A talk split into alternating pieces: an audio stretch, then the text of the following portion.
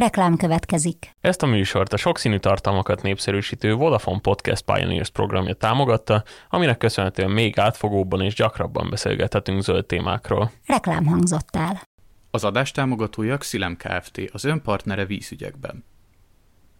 Üdvözlöm a tisztelt hallgatóinkat, én Dömön Zsuzsana vagyok a 24.hu újságírója, és a mai napon a digitális vízgazdálkodásról fogunk beszélgetni Mohácsi Péterrel, a Xilem Water Solutions Kft. digitális megoldásokért felelős üzletfejlesztési vezetőjével. Nagyon sok mindennel kapcsolatban lehet hallani mostanság, hogy már ugye minden digitalizálva van, viszont talán ez a vízgazdálkodásos terület, amiről nem olyan sok szó esik mondjuk így a médiába, vagy így az informatikai rovatokba, hogyan lehet digitalizálni a vízgazdálkodás, milyen megoldásokra kell itt gondolnunk a gyakorlatban? Digitalizálás tulajdonképpen már a gépegységektől elindul, tehát már a, a szivattyúinkban is beépítésre kerül az elektronika, az intelligens vezérlőegység, mi azt jelenti, hogy egy adott gépegységből, akár már egy egyszerű gépből is, akár 250 adatpont is kiolvasható, amely utána egy technológiai vezérlőbe fog majd adatokat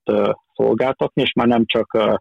olyan adatokat, hogy működjön, működjön, hanem magáról az energiahatékonyságról, az, hogy ez a gépesség milyen állapotban van, mennyire hatékonyan működik, és onnantól pedig, hogy egy technológia vezérlő kapcsolódik, a, a több cégnek is most már van felhő alapú szolgáltatása, így a, a Silent-nek is, és a, a technológiai vezérlőnk adatokat tud szolgáltatni a, a felhő, felhőnknek. A felhő mögött mindig egy szerver kapcsolatot kell érteni. A felhőben kiértékelésre kerülnek ezek az adatok és tárolásra, és utána ide be tudunk kapcsolódni egy kliense, amely lehet akár egy internetes böngésző, vagy akár lehet ez egy telefonos applikáció, és rá tudunk nézni a, az adott gépegységünkre, hogy ez milyen állapotban működik, nem működik, mennyire energiahatékony, sőt jelzést tud adni arról, hogyha ha majd mondjuk egy hónap múlva elkezd meghibásodni, hiszen már nem csak adatokat érünk el, hanem ezek az adatok feldolgozásra is kerülnek, és akár egy mesterséges intelligencián alapuló kiértékelésre már előre meg fogják tudni azt mondani, hogy egy adott gépegysége probléma lesz. És ezek mellett ez a technológia vezérnök még be tud kapcsolódni komolyabb SCADA rendszerekbe, felügyeleti rendszerekbe is, ahol akár csak adatokat tud átvenni, és így módon egy egész területnek, a több száz átemőállomásának vagy vízkilételi pontjának a felügyelete megoldható. Az ilyen megoldásoknak a használatában mekkora szerepe van például a 3G és 4G alapú kommunikációnak? Hogyan kell elképzelni ennek a technikai hátterét? A technikai háttere ugye az URL-ból indult még jó pár évvel ezelőtt, amit aztán utána felvált felváltott a GSM alapú kommunikáció, a, a GPRS, 3G, 4G kommunikáció, és most már erre nagyon kell figyelni, hogy mindenki váltson át 4G kommunikációra, erre a szolgáltatók felhívják a figyelmet, hiszen jövő évtől a 3G az megszűnésre kerül, és abszolút ez a, ez a jövő, tehát mindenki most már a 4G rendszerekben kell, hogy gondolkodjon. Az 5G-nek az érkezése valamilyen módon hatékonyabbá tudja tenni az ilyen szolgáltatásokat, vagy nem lesz olyan nagy szerepe elegendő ehhez mondjuk a 4G is? Biztosan, hogy hatékonyabbá fogja tenni, hiszen még nagyobb sávszélességet fog lehetővé tenni, de ez a technológia jelenleg a víziparágban még nincsen itt.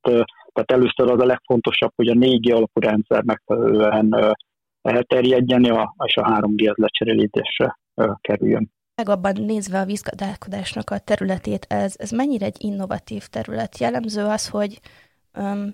hamar történnek a változások, és hamar végbe mennek az ilyen technikai fejlődések, vagy inkább egy ilyen fejlődést követő ágazatnak nézhetjük, mint innovatívnak? Én, én innovatívnak mondanám, hiszen a legújabb technológiák is megtalálhatóak az iparágban, amellett, hogy megtalálhatjuk még teljesen hagyományosan működő, vagy akár még távbejegyzéssel el sem látott gépegységeket, állomásokat is, de, de ezek mellett azért én innovatívnak mondanám, hiszen itt vannak a legújabb technikai újdonságok, és jó pár példa van arra, hogy, hogy a legújabb fejlesztéseket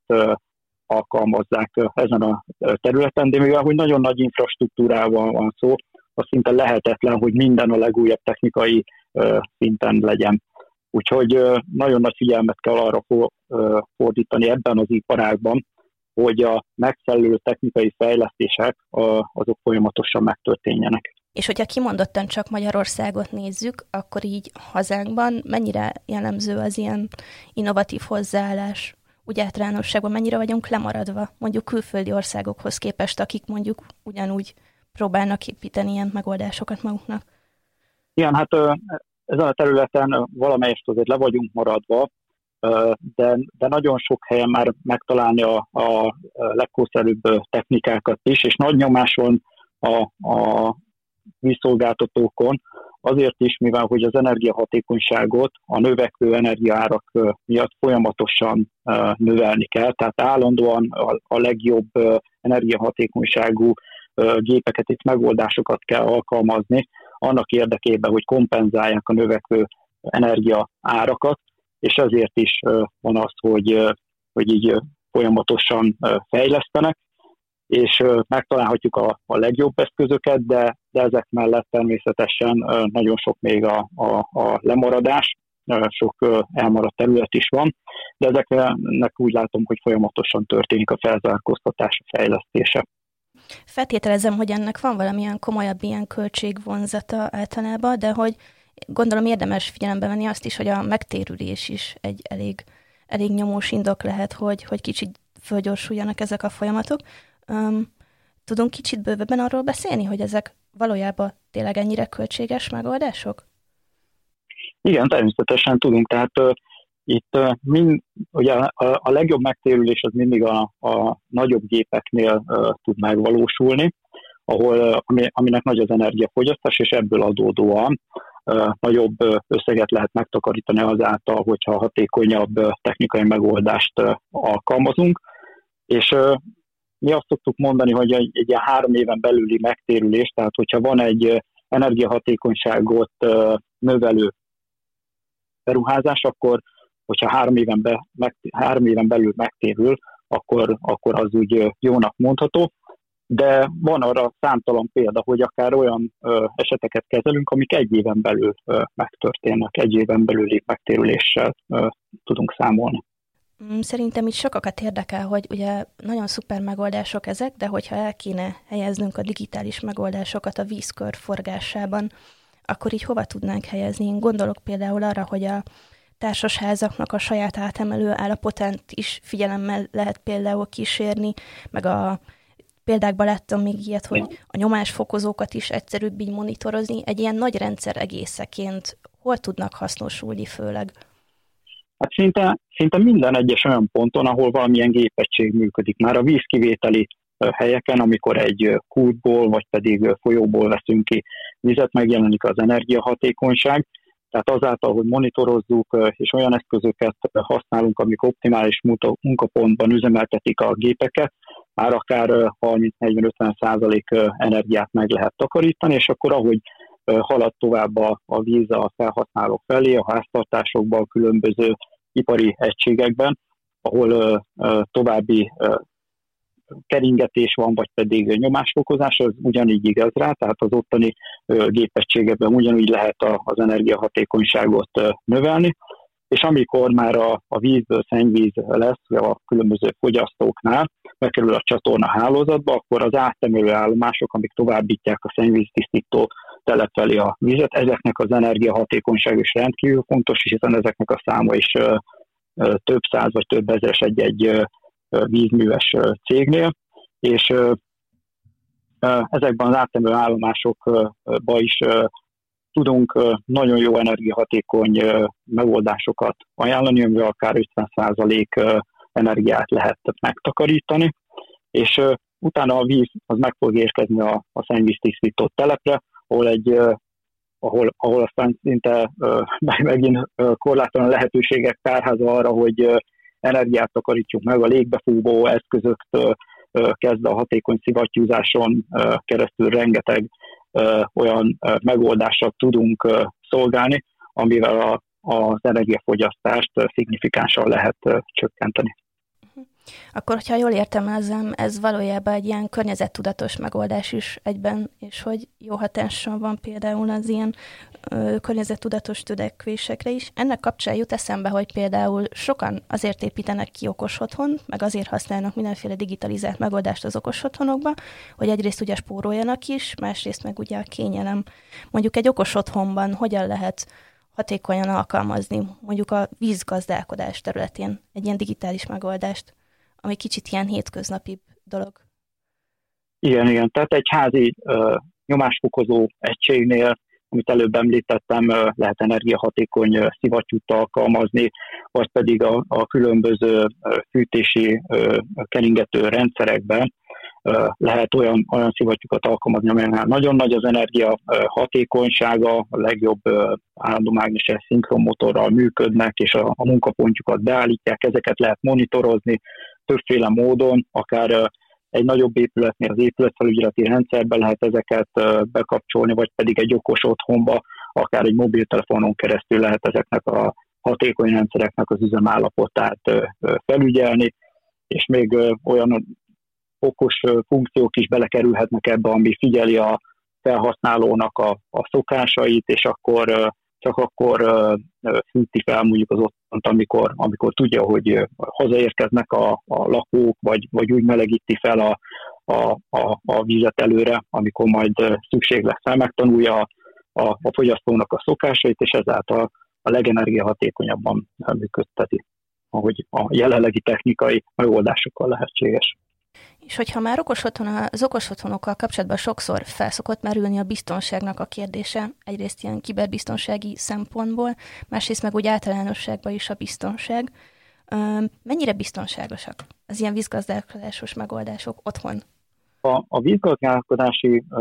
kommunikáció az általában zárt kommunikációval működnek, Ugye két lehetőség van, vagy, vagy az, hogy egy szolgáltató a saját APN hálózatába bekapcsolja a különböző végpontokat, gépegység végpontokat, amik majd kommunikálni fognak, és ott egy azon belül még valamilyen titkosítási eljárást használ, ami, ami jelen pillanatban nagyon biztonságosnak mondható, hogy emellett még van olyan lehetőség, ami, ami teljesen globális, mint például mi cégünknek is a felhőalapú kommunikációja, ahol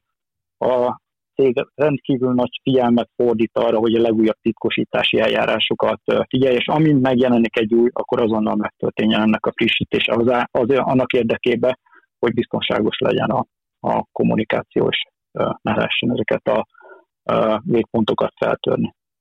Egyébként mennyire tűnik ilyen valós életbeli forgatókönyvnek, hogy mondjuk egy hacker kifejezetten arra pályázna, hogy pont egy ilyen megoldást akar feltörni? Ez, ez mennyire valószínű? És miért, mi lehetne mögötte a motiváció egyébként? Hát sajnos mindenre van ö, példa, tehát ö, itt a, a rossz szándékot nagyon nehéz ö, visszakövetni, ö, és a, a, ennek a motivációját is, ö, de nekünk, mint technológiát szolgáltató és megoldásokat szolgáltató cégnek arra kell törekedni, hogy ezeket a rossz szándékokat félre tegyük, és, és ne, ne hagyjunk ezeknek teret, hogy ezek a rossz szándékok működni tudjanak. Ezáltal elvenni a kedvét azoknak az embereknek, akik ilyenre adják a fejüket, hogy, hogy feltörjenek ilyen végpontokat, hogy egy, egyáltalán ne is legyen érdemes ezzel foglalkozniuk hogyha már szoba jött korábban az 5G, és hogy ezáltal majd még hatékonyabbak lesznek ezek a megoldások, kicsit, kicsit arra lennék kíváncsi, hogy a jövő digitális vízgazdálkodása most jelenleg a most látható trendek szerint merre felé tart, milyen újdonságokra lehet majd számítani mondjuk így az elkövetkező 5-10 évben? Még fejlettebb monitoringra, amit én látok, tehát hogy a prediktív maintenance, ami mostanában már modernnek számít, az, az már átkapcsolódik preskriptív maintenance-re, ami már, már odáig megy, hogy már nem csak akkor szólunk, hogy egy gépegységnek majd várhatóan baja lesz, hanem is engedjük, hogy egy gépegységnek baja legyen, hanem a legesleg energiahatékonyabb módon működjön az adott üzemállapotban, és ha nem így történne, akkor azonnal adjon jelzést a, a felhasználónak, és ez, ez valószínű, hogy automatizálódni is fog, tehát nem is kell már jelzést adni, hanem automatikusan majd végre fog hajtani olyan algoritmus alapján olyan átkapcsolást, hogy ez leghatékonyabban megtörténjen az, az üzemelés, és hogy ne engedjen egy adott gépegységet rossz üzemállapotban, vagy olyan üzemállapotban működtetni, ami, ami hosszú távon meghibásodáshoz vezethet. Ezek mellett, ami szinte biztosnak mondható fejlődési irány, az a mesterséges intelligenciának a minél bővebben való elterjedése. Tehát, hogy olyan ö, automatikus döntési ö, folyamatok történjenek ö, meg, amelyek szintén azt fogják megakadályozni, hogy ö, akár ne energiahatékonyan működjön egy ö, rendszer, vagy pedig ö, ne hagyja azt, hogy, hogy meghibásodjon, tehát hogy minél hosszabb élettartalma tudjon működni.